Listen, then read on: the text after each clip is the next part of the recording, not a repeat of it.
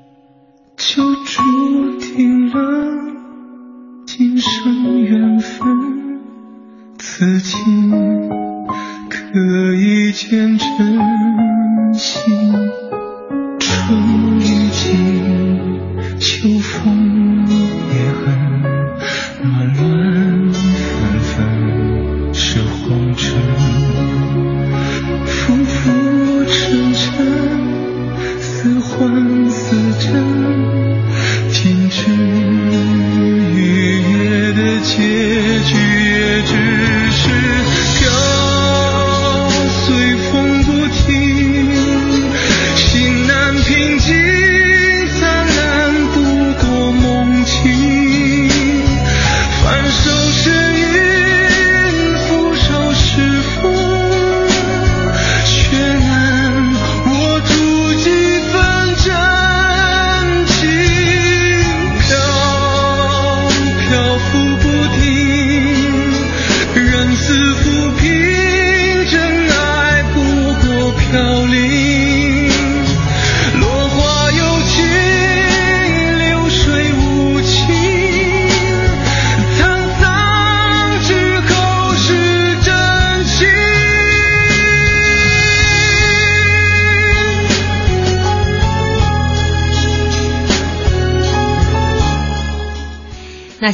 记录中国人的情感春秋。大家好，我是小婷。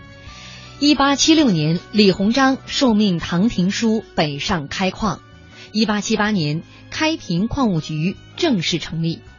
作为当时国有特大型煤炭企业，它创造了许多中国第一：中国最早开采的大型矿井、第一台蒸汽机车、第一条准轨铁路等等。然而，这家被寄予厚望的企业却在一九零零年将所有股份易手他人。本周那些年股票背后的故事，今天为您讲述开平煤矿股票的故事。欢迎大家在新浪微博检索“经济之声那些年”或者艾特主持人小婷。今天抢到沙发的是赫赫 Angel 这位朋友，这首歌曲《飘》也代表了那个时代有点。四处飘零的这样的一个感觉。今天的嘉宾呢，依然是德林。呃，我们请德林来跟大家讲述那些年股票背后的故事。今天是开平煤矿股票。德林你好，主持人好，听众朋友晚上好。今天我们要来跟大家说的这只股票叫做开平煤矿。这只股票啊。用德林的话说，是史上最奇葩的股票。奇葩在哪里呢？呃，奇葩就是有很多年，就是国家政府都不知道这个股票已经被别人占领了，转手他人，而且是就是曾经大清政府的很多这个股票是不允许卖给外国人。从这个一八七二年发招商股票的时候，就是有一个铁律，就是说股票不能授予洋人。为什么呢？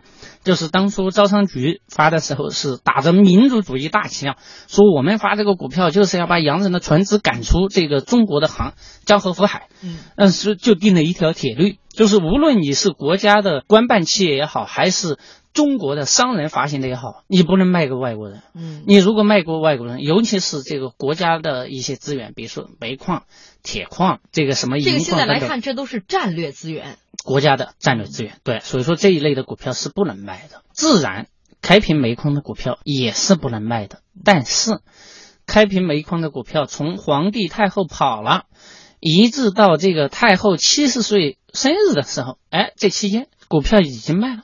并且卖得干干净净，所以说有十年，这个国家都不知道这个股票已经卖给他人，而这个他人恰恰是洋人。对，恰恰是洋人。所以说，我们要呃回应这个股票的背后，呃，为什么会出现这种状况？其实还要从这个股票的一开始说起。呃，我们在星期一的时候说到轮船招商局，轮船啊，你要在江河湖海上跑，有一个很重要的，那就是煤。嗯，他得用这个燃料。对，李鸿章一开始让盛宣怀到湖北找煤，也没找出来。一开始的很多煤啊，还是海外进口，这个不是个事儿了，你的成本降不下来呀。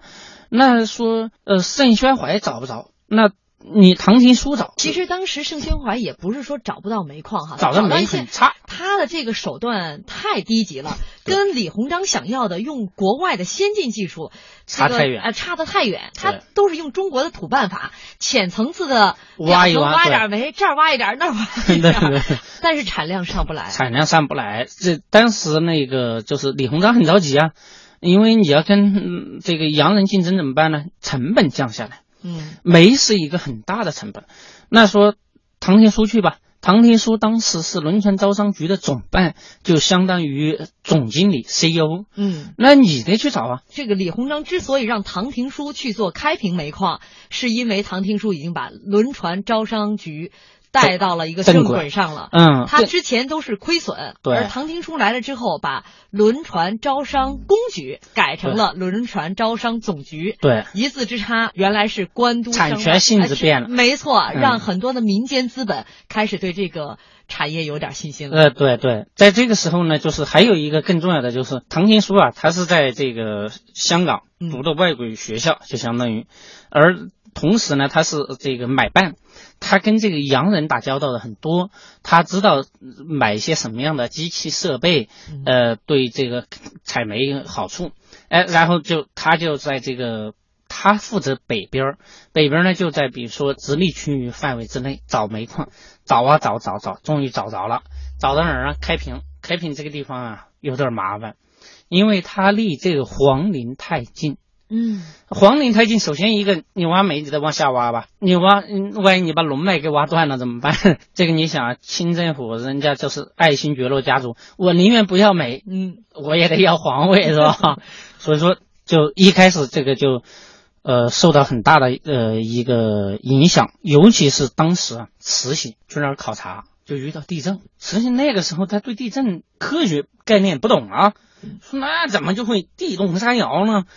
咔咔咔就从地洞里跑出来呀！这就是老祖宗不高兴了。老祖宗不高兴了，动了我们的龙脉呀，要把唐廷枢给抓起来。好不容易李鸿章啊才走门子啊，把唐廷枢放出来，放出来还是有问题。这个挖煤，挖煤有一个问题，你不可能让挑夫去把煤挑出来吧？尤其是开平呢，到这个天津港还是有一定的路程。而且当时这开平周围的路基本上就没路，因为过去啊，皇陵周围都是圈起来的，几百平方里都是圈起来的，所以说开平那会儿基本就是属于那个山林呐这些，那怎么办呢？唐廷枢跟李鸿章说，我们得开一条路，还不是开马路，我们得开铁路，铁路那哪行啊？要架铁轨，上面火车当当当当当，你本来挖煤的时候，对不对？就就就就。惹老祖宗不高兴了，你还来跑火车，这个事儿太大了，对吧？还有一个，你那个烟囱啊，就是你看我们之前的节目也说过，老百姓他们对这个高烟囱是很很有这个忌讳的，对吧？在这个时候，李鸿章就琢磨，铁路是一定要修的，火车也是一定要通的，那怎么样通？他想了一个，上面不是铁轨铺着吗？然后呢，用骡子拖着那个车。跑，所以说中国的火车奇葩就奇葩在这儿。最早开平煤矿的那个就是那一条路，通往天津这一条路啊，嗯，上面是用骡子拉着那个马车在铁轨上跑的，从开平运到天津的煤就这样。哎呦，开平那个煤真好，到了运到了天津港，好多后来的煤都拿去出口的。但是呢，这个他也遇到，比如说一八八三年的时候金融危机。金融危机啊，它是这个股票啊，因为它是矿产资源类的，对于中国人来说，这个概念还是比较新的，并且它有实实在在有轮船招商局以及有北洋的一些个支持，所以说大家对这个股票也是两百多两涨到。嗯，这只股票是从哪一年开始发行的？呃，这个股票应该是一八呃七八年左右。它跟现在不太一样。现在的 IPO 啊，就是比如说今天宣布认购，到十天后完蛋完了，对吧？那个时候的股票就是敞开卖，嗯，随时啥时候都可以，就是人傻钱多熟来，属于这种 啊。大清王朝卖股票的方式有点意思，有点像今天摆摊卖菜，这菜什么时候卖完了，什么时候收摊儿。那买了股票的股东们如何行使自己的权利呢？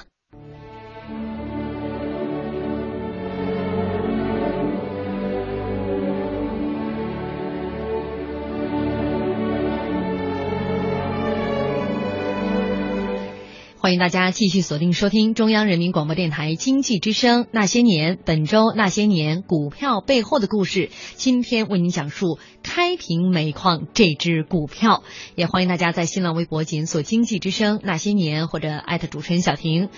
呃，这个帅哥雪娇问了，说刚才放的什么歌来着？很好听啊，没听清是什么名字。这是我们微博上抢到沙发的赫赫这位朋友啊送上的这首《飘》。那接下来我们继续来听德林讲述开平煤矿股票的故事。这种股票呢，就是募集到了一百万两的时候，哎，我们组成这个。董事会那个时候叫商董，是按照购买股数，比如说你买了呃十股或者一百股，对，你才有资格变成了商董，呃，然后再从商董当中再选出一个局董，局董，对，那个时候呢，就是商董，用现在的话说的话，就是有点像股东的代表。你股东开会的话，不可能全部股东都来，那么只能选出一些代表，就是商董。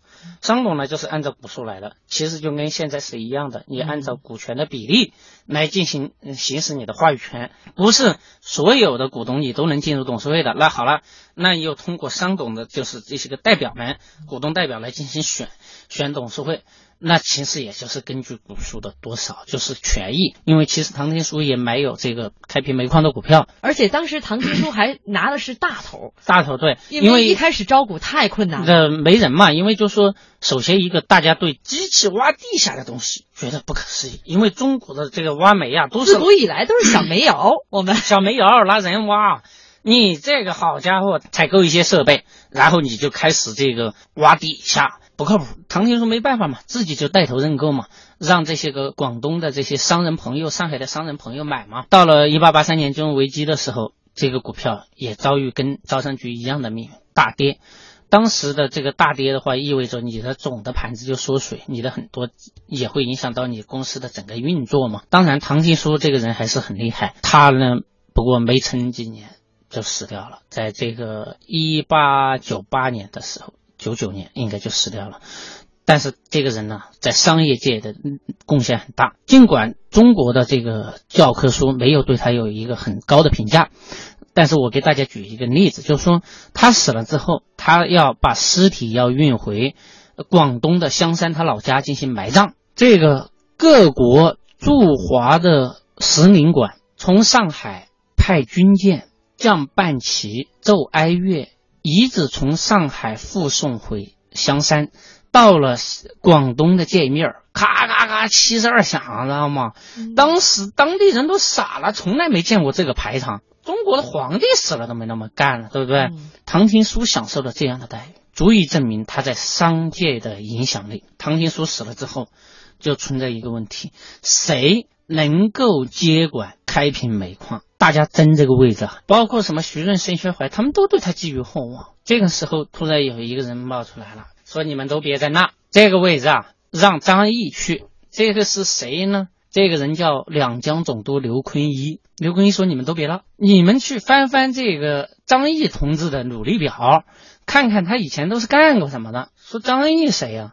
不就是一马夫吗？原来最早的时候是给醇亲王管马的吗？说你们这个没有政治觉悟，再去翻一翻。因为张毅这个人呢，文化不高，但是他很懂得官场上的规则。后来，因为他就跟这个醇亲王做侍从官，用现在的话说的话，可以说是秘书，也可以说是助理。嗯嗯，虽然说没什么官阶。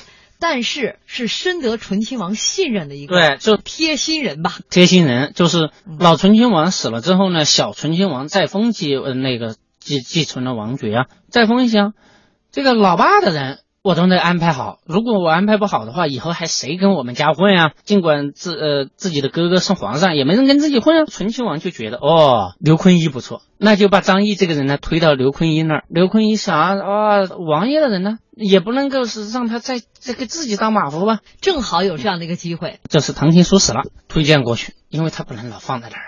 其实张毅确实能力不咋地，嗯，就是第一个。其二呢，也不希望把小醇亲王的一个亲信安插在自己身边。哎，对对，这个刘坤一就推荐醇亲王高兴啊，因为这个开平煤矿是中国最大的煤炭企业嘛。张毅去了，张毅不懂业务，在那个时候，八国联军进入北京之前，不懂业务不怕，只要你往那一坐，你只要不去瞎搞。嗯，机器会照常运转，所以就各部分组织架构它已经完善了。已经完善。唐廷枢已经把这部大机器各部分的零件都已经安装好了。对，谁坐到那个位置上，就像你说的，只要不瞎搞，这部机器都会按照它既定的轨道去运转。去运转。在这个一九零零年八国联军没进之前，他非常老实，没有任何的，就是出格的表现。到了一九零零年六月打仗，这个，哎呦。北洋的那些官员吓死了，为啥呢？因为人家在天津直接就往北京开干。这个比如说什么杨士奇呀等等的这一帮官员啊，因为跟这个张毅啊，大家都在北洋这一个地界上混嘛，关系都不错。然后呢，张毅呢，因为他们家呀，在这个租界呀有一套房子，在天津租天津租界有一套房子，房子并且还挺大的。然后这一帮司局级的官员，咔就跑跑到张毅他们家去。哎呦，三百多口人。张毅他们家居然装下了，你知道吗？他们家有一个巨大的地窖，这些人都在这儿躲着，本来躲着平安无事，就是躲着躲着吧，就是突然就是有一天，当当当，六月二号，就有人敲门了。敲门的是谁呢？是英国驻天津领事，说什么事儿？说我们抓间谍。那人说我不是间谍，说那你谁？说我是开辟煤矿的总办，说叫张毅，那会儿已经升为督办了，说我抓的就是你，说为什么抓我？说你看啊，你们这阁楼上是不是有鸽子养的鸽子？说对啊，那是我们家养的，吃肉的。说不对，信鸽，信鸽是通风报信，是给这个义和团 给义和团报信的。哎呦喂，当时那个就是张毅一听吓死了，你这因为那个时候是最怕和义和团沾上关系，谁扯上义和团是就是洋人的敌人，就把张毅给提走了。抓到哪儿去呢？抓到就是他们的了，呃，有一个就是破旧的厨房关着，哎，来了俩人。第一个人叫胡佛，美国第三十一任的总统，对，还有一个德崔宁，天津海关金海关的税务师，管税务的。这个德崔林呢，这个人呢，以前是在李鸿章的幕僚之下，就相当于当顾问。这个后来呢，就混到了天津海关。他们两个人来了，说张毅啊。你这个问题很大呀，那怎么办呢？说有一个办法，你不是开平煤煤矿的吗？就是我们签一个这个就相当于保护的一个协议，我们来给你保护起来。怎么保护呢？就是说，可能你的煤矿如果挂靠到英国政府下面，就安全的多了，安全的多。然后签一个，先先签一个保护的一个手续吧。签完了之后，张一一看不对，这怎么是五月份的呢？说是这样的。如果我们不把时间倒签，那人家联军不认啊，说你是临时搞的，对不对？那怎么办呢？倒签到五月份，也就是战争之前，哎，我们就把这个保护协议相当于签了。这个胡佛呀和那个德崔林啊，还是觉得不踏实，不踏实呢，就就想了一招啊，说我们得把这个扣做牢了，再签一个，全权委托胡佛和德崔林他们呢来进行管理这个东西，呃，包括处置权。签这个的时候呢，至少需要第三方作证，需要律师。那么当时呢，不是在这地窖里边还滴溜出一批的市局级的官员吗？好，都作为证人嘛来了。同时，兼北洋的官员还不够，因为你牵涉到是一个跟外国人签的，那得找个老外，找谁呢？德宗林说让我女婿来吧。他女婿是谁呢？汉拿根这个人呢，中国人可能就是很陌生，他是个德国人。但是我说一个事儿，大家可能就会知道，就是甲午海战的时候，最早的一战是丰岛血战，李鸿章派出了一艘这个军舰，运了这个上千的那个军队嘛，突然被日军袭击，有一部分人当然还没打死，就掉到海里了。当时汉纳根是孤身一人救了一百多落水的这个清兵，深得李鸿章的信任。一直就在李鸿章帮李鸿章训练军队啊这些的。那你看啊，首先德崔林是李鸿章的幕僚，汉纳根是李鸿章信任的德国友人，再加上你北洋的这些个市局级的官员作为现场见证，没有问题了吧？嗯，好，签了一个这个相当于委托书，拿到这个之之后啊，还是不满意。当时有一个公司叫莫林公司，英国的这个公司呢，就是呃，他们说是做这个矿产的，实际上在我看来就是一皮包公司。福福在这里边，他怎么就出出现了呢？福福啊，其实是这个当时是个美国公务员啊，大学毕业了之后就去找找工作嘛，嗯不就找到摩林了吗？嗯摩林就把他派到中国来了吗？而且他进到莫林公司的时候，也是虚报了自己的年龄，呃，年龄啊，包括这个学历啥的，都都都虚报了，都是有问题否则，否则他不可能是以那样的一个学历，以那样的一个年龄，带着刚刚结婚的老婆对。从美国来到中国。中国对。呃，当时是莫林公司驻中国的办事处办事处的一个代表吧。嗯。因为柏林呢，最后因为他们说他们也是搞矿的，说这个佛佛呢也是学这个专业的，嗯。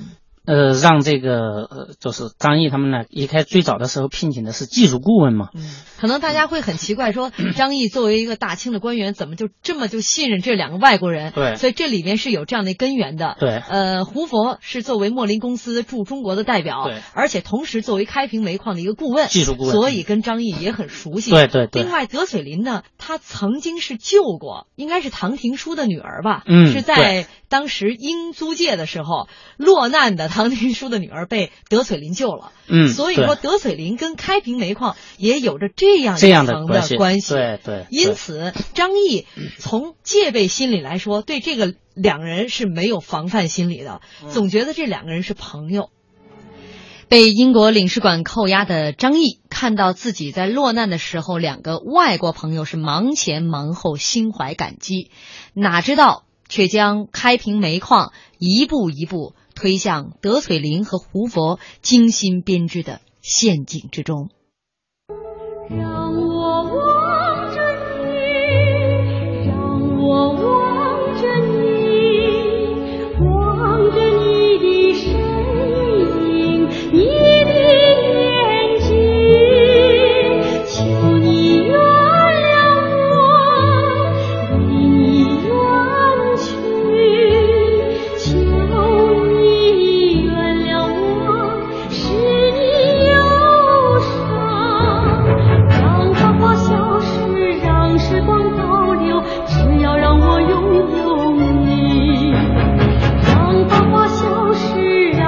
光倒流，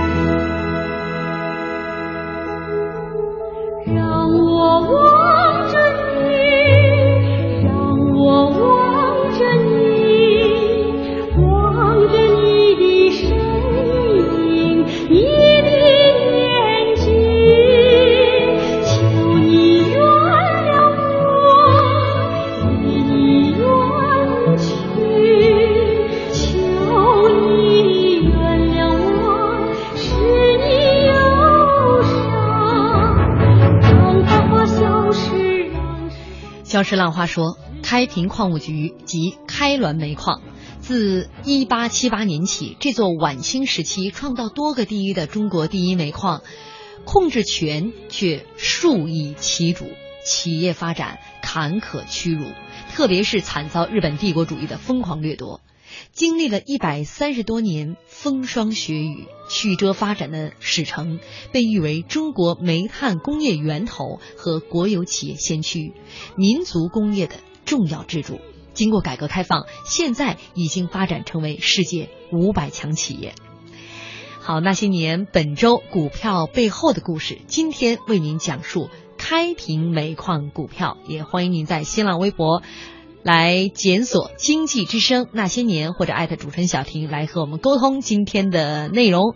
那接下来我们继续来为您讲述开平煤矿股票。这个，因为他们呢一直就想的是什么？要把这个开平煤矿要拿过来，然后呢又让工人又又签约，签大概是六月二十多号，要让张毅把这个开平煤矿的股权卖给莫林公司。卖给莫林公司呢，然后呢，他们也请，哎，这次就更正规了，请了律师等等这些见证人，除了法律文书，张毅没办法，说你不弄的话，我们保护不了你，是让就是让这个北洋的另外一个市局级的官员呢进行签签字作为见证人，知道吗？嗯。结果呢，这个人一看，他不签，拒绝签，呃，拒绝签呢，就是这个说，第一个，首先不能卖，嗯，因为大清。就是有这么一条规定，不能够把股票卖给洋人，这是铁律，这个破了，我不能签。更重要的是，你的签的这么便宜，基本就相当于送给某林的了，八英镑吧？对呀，嗯，基本就是送的。其实我觉得这里边张毅应该还是就是一个老实本分人，他以一个朋友之心相信德绥林和胡佛，说这个东西只是一个权宜之计，权宜之计，会保你性命。完了之后呢，这。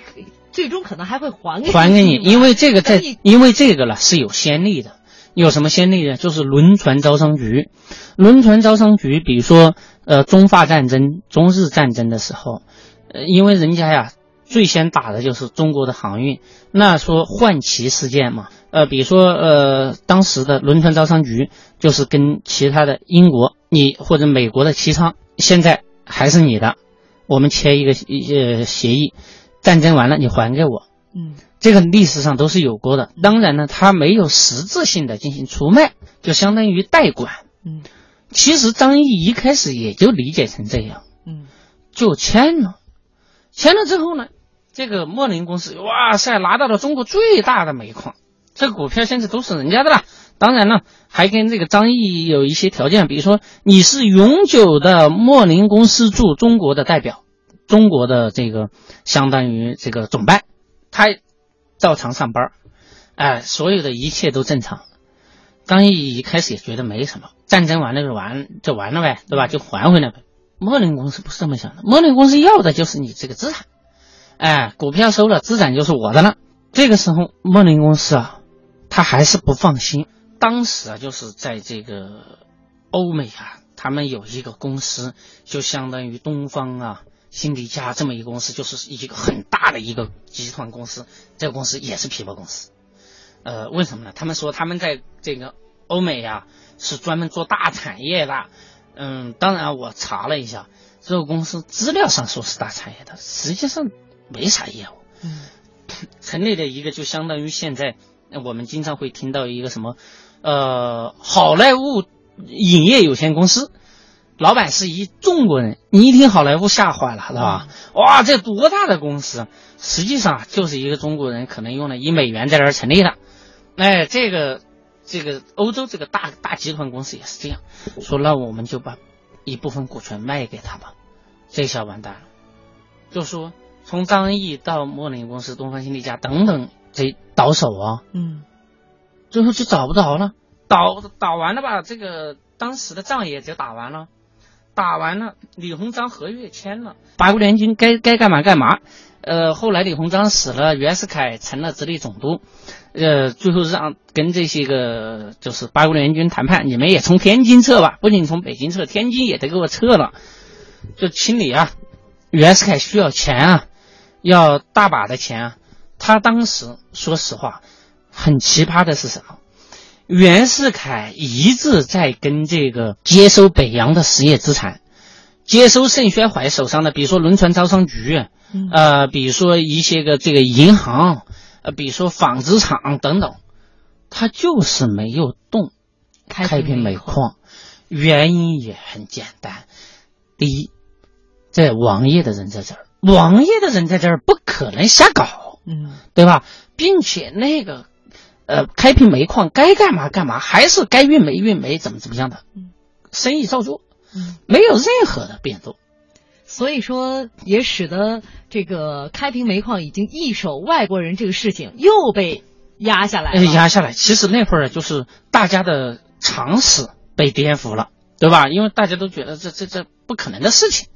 哎，事情怎么样发生了呢？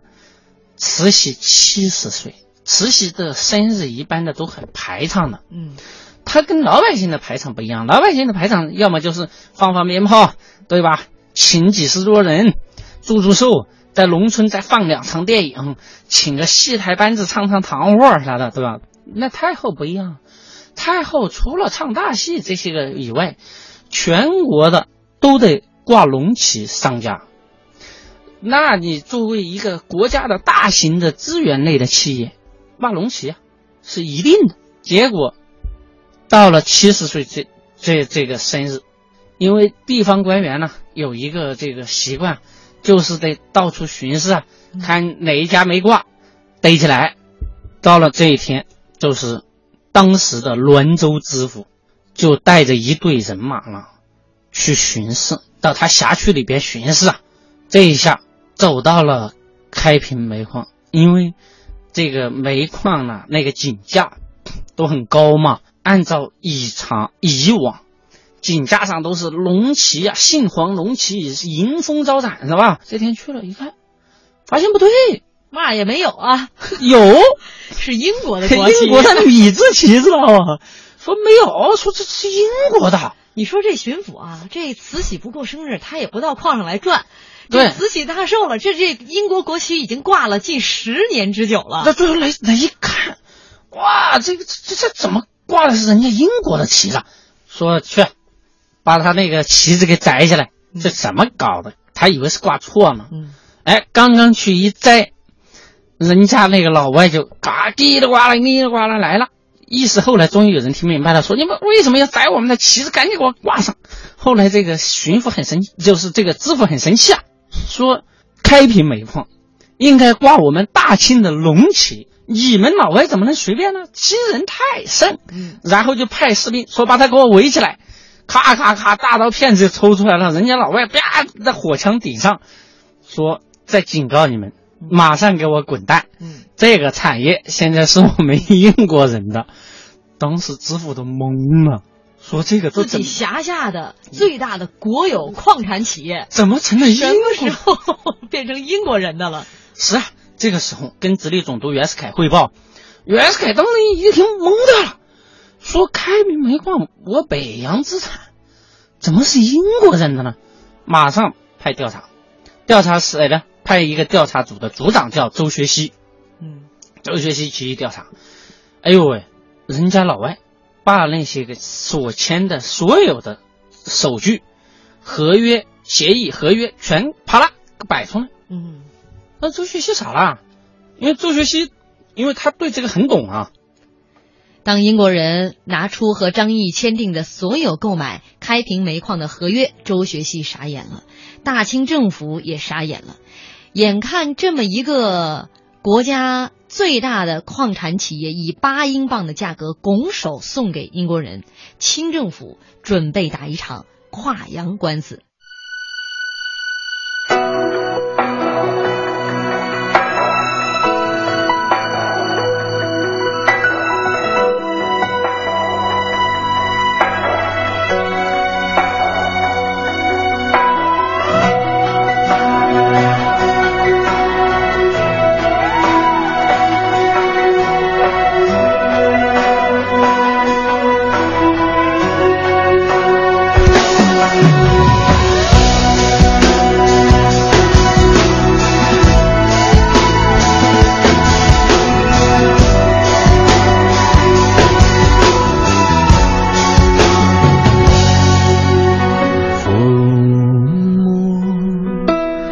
千万顷黄土地，被湿润的细雨静静地冲洗。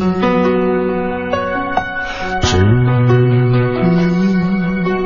让我停留在这里，充满三两行诗意，字都在酒里。想念你，与今天相遇，挥霍。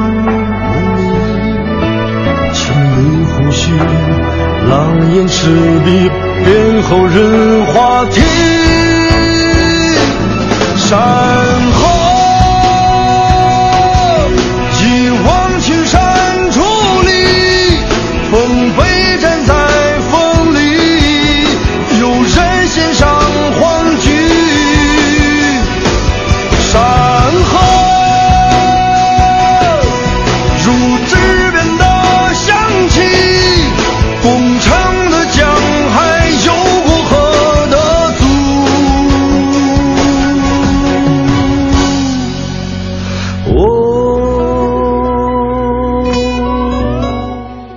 这首歌叫做《山河》，一百多年前的大清，已经是他们的这个山河摇摇欲坠，又如何能够让自己的辖下的臣民们去打一打赢这样的一场跨国官司呢？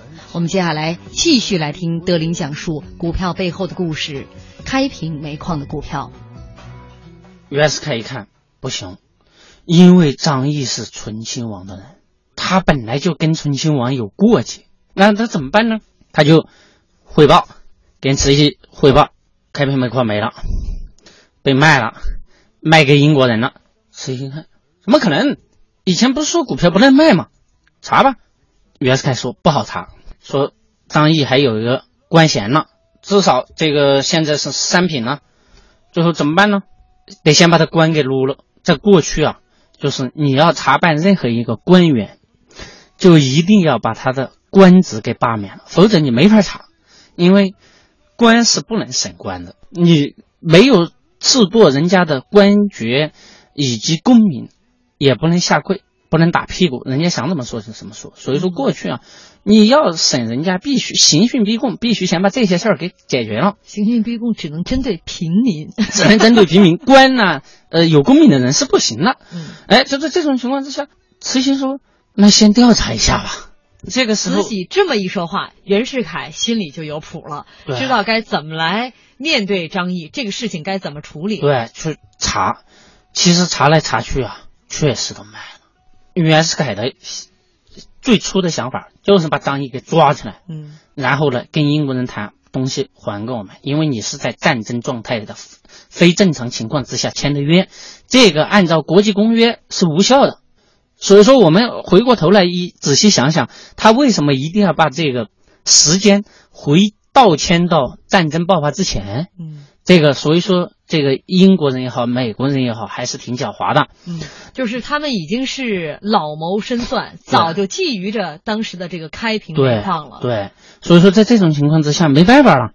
那这个纯金王说，那既然现在卖的卖，那只能让他去收回呢。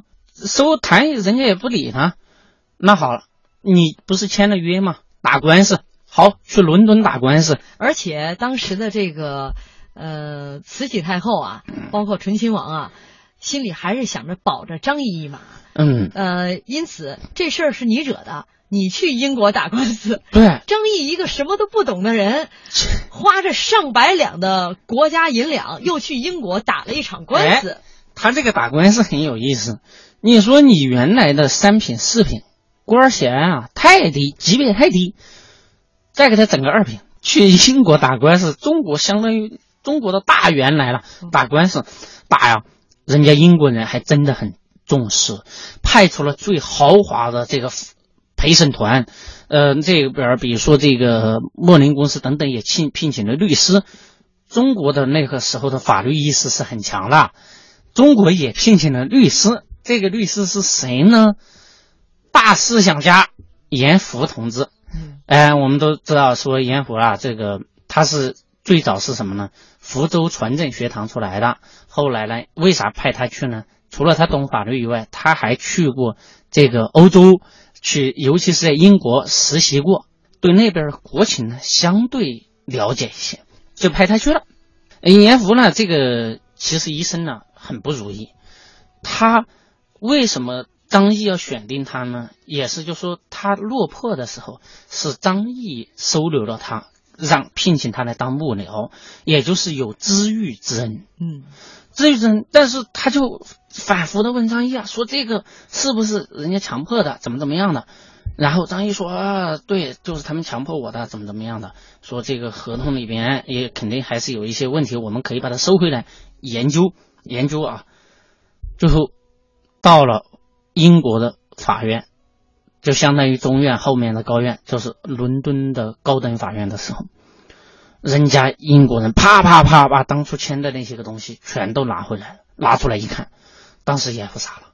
嗯张毅同志没给我说实话，坑苦我了，我还在那儿嘚不嘚嘚不嘚，跟人家那儿辩呢。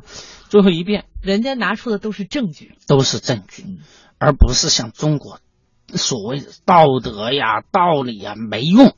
颜回去看这场官司没有办法打赢。没办法打赢，结果当然了，后面还是从形式上判，比如说他前面的那些个这个保护的这些个所谓的手续啊等等这些，还是判张毅赢了的。嗯但是你的后面的股权是拿不回来的，嗯拿不回来的，就是张毅没办法啊。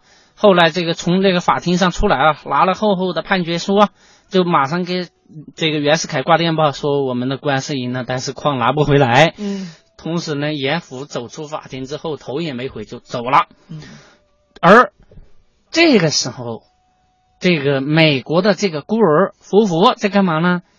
因为他帮助摩林公司这么便宜把开平煤矿搞到了之后，他拿了一部分的这个佣金好处，还有一些个该兑现的股票该兑现了之后，然后就去美国竞选总统去了。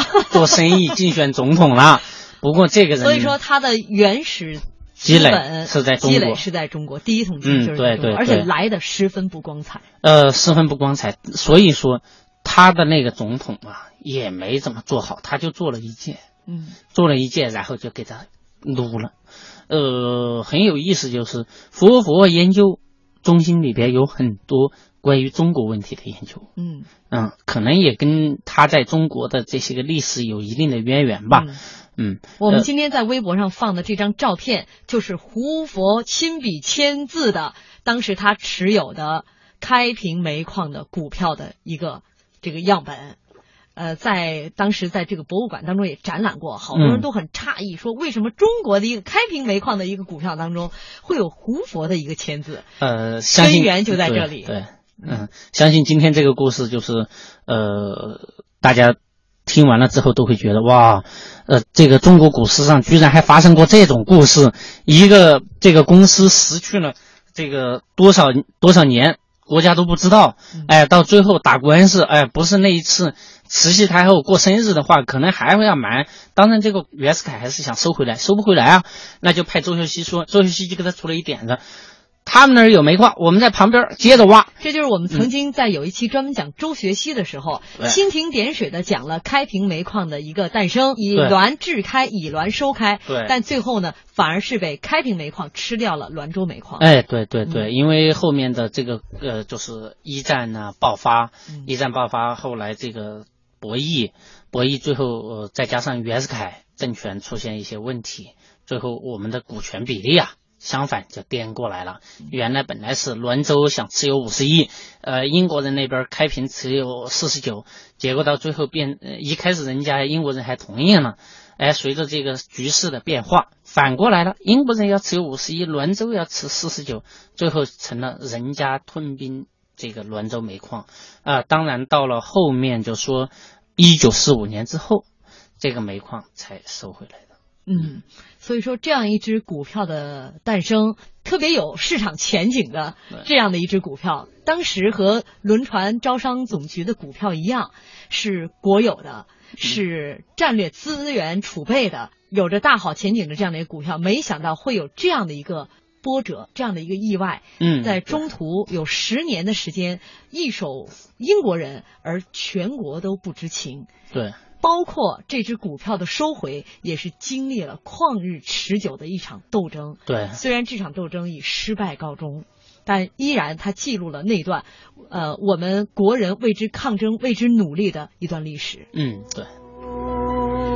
快乐的物语说：“哎呀，历史知识学习了不少啊，明天会更好用。说那样的一段历史不能忘记，这是中国人的屈辱史。所以，只有国家强大，民族上进，国民才会安康，企业经济才会有序发展。”节目最后依然用老朋友浩浩乎平茶无垠的留言做结束。开平矿务局的发展历史有屈辱，有荒诞，有传奇。屈辱源自无知和弱小，荒诞带来停滞和重创，传奇续写新的希望。如今屈辱成为往事，荒诞空留遗憾，只愿开滦，你的传奇未完。